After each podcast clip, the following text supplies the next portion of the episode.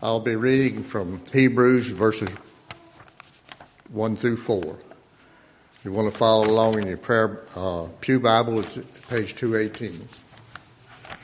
Long ago, God spoke to our ancestors in many and various ways by the prophets. But in these last days, He has spoken to us by His Son, whom He appointed heir of all things, through whom He also created the worlds.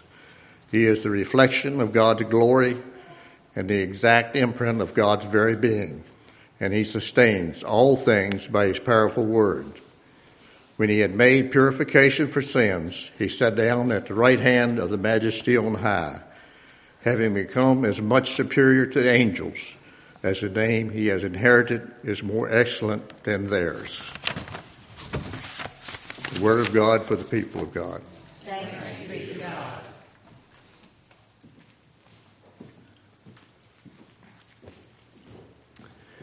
Remember that scripture that Fred just read because although it doesn't sound like a uh, scripture that is read around Christmas time, it tells us something about Jesus, a lot about Jesus that we need to remember. And um, I'll read it again later on towards the end of the sermon. So the question I'm bringing forth this morning is why did God need Christmas to save the world? Uh, we sometimes forget that the entire story of Jesus' life and death and resurrection is the story of salvation, not just the cross itself, but everything that Jesus uh, came and did, everything about his life pointed directly to that cross and is part of our salvation story. But the question is, was it really necessary for uh, God to come in the flesh, to come incarnate to bring us his saving, redeeming grace. Why did he have to come? Most people, if you did a survey, would say the logical thing for God to do about the woeful state of humanity and its sin dilemma would have been to simply wipe out away all our sins. Pretend that that apple and snake thing never happened. That works for me. You just take a spiritual bottle of Windex and you uh, spray it, some paper towels, voila. Our souls are squeaky clean. In fact, that is probably the most popular solution to sin and salvation among humans today. God waves a hand and declares everyone's forgiven. Hitler and Stalin and Jack the Ripper and every sin filled one of us. No repentance, no redemption, no reconciliation, no accountability, no faith, no manger, no cross, no tomb, no Lord and Savior. How hard could that be, God? A simple solution that makes us all happy. Just pretend it never happened. Or here's another simple solution to our sin problem. Why not just order armies of he- heaven's angels to wipe out Satan's dark forces of evil like an Avengers movie on steroids? Boom, bang, bad guys gone, everything solved. Seems to me that there are plenty of plans and strategies that could have saved us and brought us back into God's fold without having to go through a Christmas manger and Calvary's cross. If God had used a polling company to survey us clever human beings and get our ideas, I'm sure He would have come up with a billion variations on ways to solve the problem. None of which would have required God to have His born, His Son born in a slipshod barn in a sleepy village with smelly shepherds, none of which would have required the sacrifice of his son on a splintered Roman cross. But it turns out that if we study God's Word closely and thoroughly, all of our human derived quick and easy plans and our strategies are fatally flawed. They may get us off the hook for our sins with cheap grace and no accountability. But they do not restore the relationship between our holy God and us, his wayward children. It turns out that the only path that restores our relationship with God and each other on a foundation of love and grace and forgiveness is the path that runs through the manger and to the cross of Calvary. The path of risk and vulnerability, the very human, mortal path that requires God to entrust His Son to Joseph and Mary that requires God to prove his love to us by being willing to climb Mount Calvary with a cross on his back. The path that forever seals our trust and our love for our God and draws us to Him. Only a manger filled with hope and a cross bearing Savior and a grave overcome by the power of God's redeeming love could win us back from the enslaving power of sin. The path God chose recognizes the spirit of sin and rebellion that dominates the fallen human heart. When God sent prophets to turn us away from our sin, what did we do? We stoned and we persecuted them. When He created laws for us to live by that would prosper and bless us, our twisted imaginations conceived of devious ways to ignore them. We created a million exceptions to the rules and cultivated cultures that are drowning in corrupted sex and power and politics, that harden our hearts to the needs of the poor and the suffering, that encourage numb indifference to the violence and the murder and the death around us. How could God win such a corrupt world back from the devil? Well, the Bible tells us the answer clearly, unambiguously. His plan begins in a humble major in an occupied country with a paranoid king. It transforms the cross, a tool of Roman execution, into the emblem of humanity's salvation. His plan of salvation thunders with resurrection power at Easter and culminates in glorious triumph at Christ's return and victory. In God's plan, He would send His Son into the world, not as a 21 year old fully formed adult descending from the skies, but as an embryo in a woman's womb. As a claustrophobic, I would never volunteer to spend nine months in my mother's womb again. I would never want to repeat the experience of entering the world screaming from the trauma of being forced through a birth canal. I remember it well. It wasn't pleasant.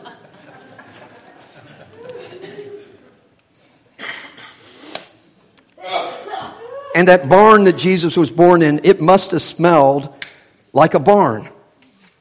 Imagine the first thing in this world your sense of smell encounters is donkey manure. At least today you have the option of being born in a delivery room, even if it does have that antiseptic smell. I personally would prefer that every baby should be delivered in an Arby's where they can smell the roast beef. So so why does God bring Jesus into the world in this very human, very painful way?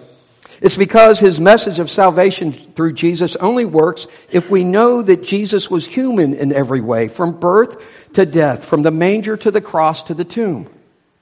In Hebrews 4:15, our part of our scripture this morning, we are told uh, that Jesus sympathizes with our weaknesses because he was tempted in every way just as we are.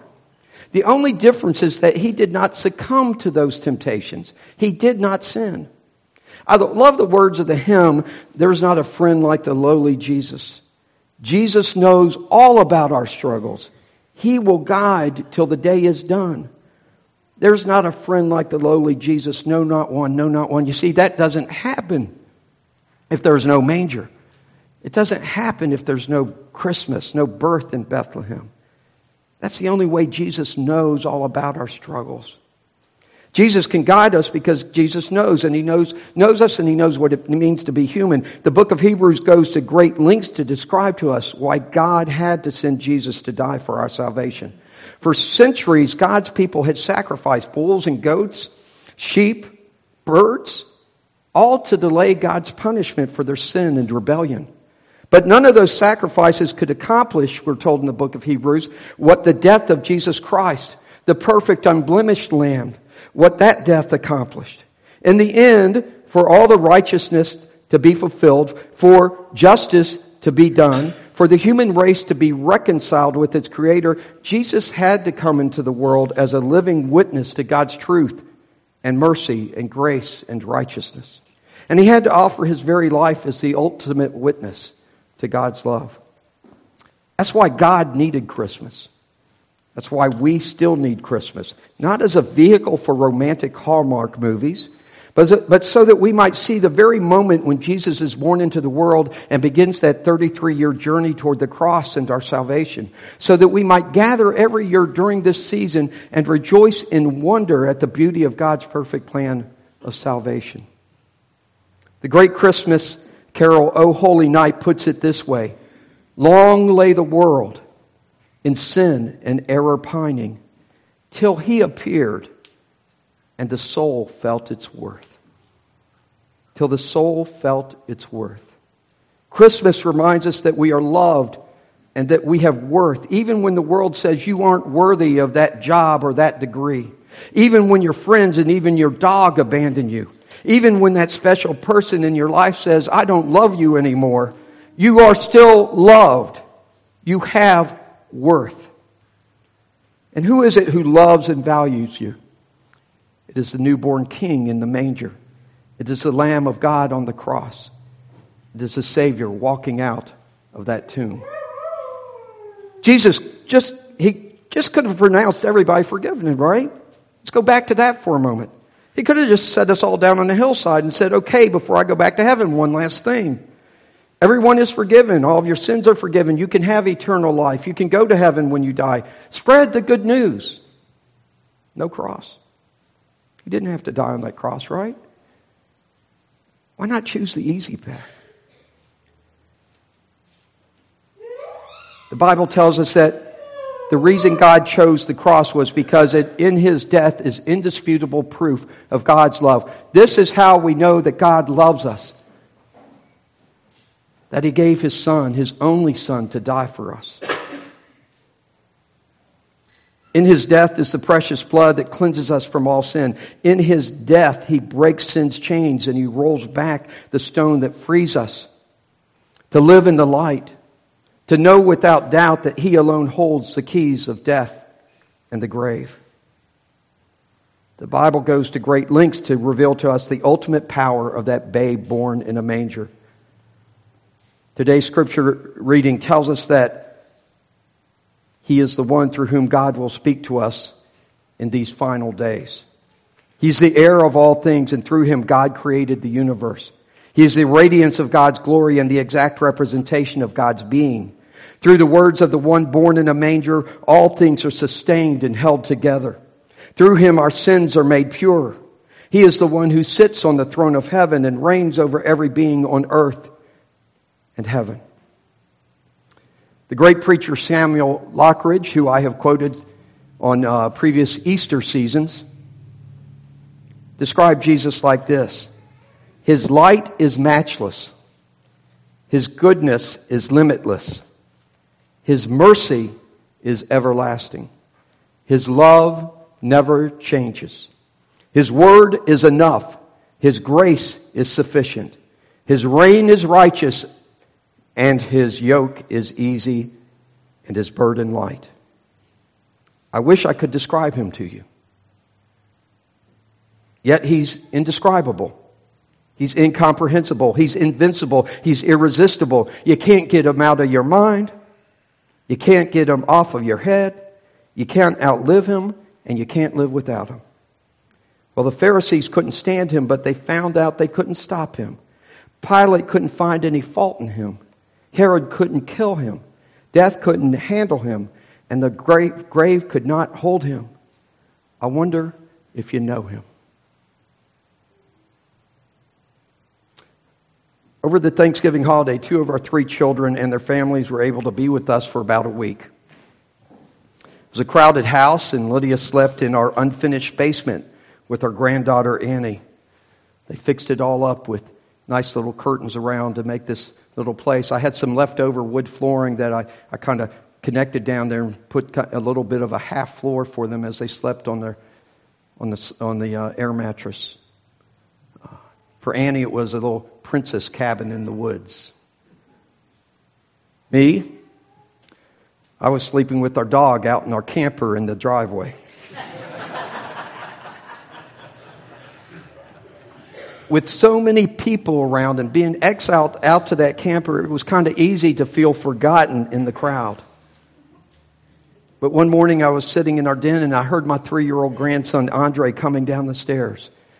After he reached the bottom of the stairs, he cried out, Where's Grandpa? He then walked through the living room, the dining room, the kitchen, asking the same question over and over Where's Grandpa? And I heard Lydia say at one time, she says, He's around here somewhere. Andre kept searching until he came to the door of the den. He looked in, saw me sitting there, and he yelled out, Hi, Grandpa. I answered, Hi, Andre. And then he said, I love you, Grandpa. And I answered, I love you too, Andre.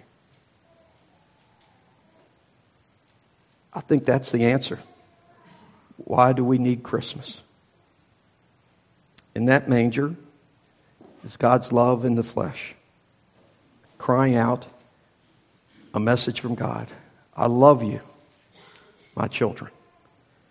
And this eternal hope is that our response will be I love you too, Father. Let us pray. O holy child of Bethlehem, descend to us, we pray. Cast out our sin and enter in and be born in us today. We hear the Christmas angels, their great glad tidings tell. O come to us, abide with us, our Lord, Emmanuel. Amen.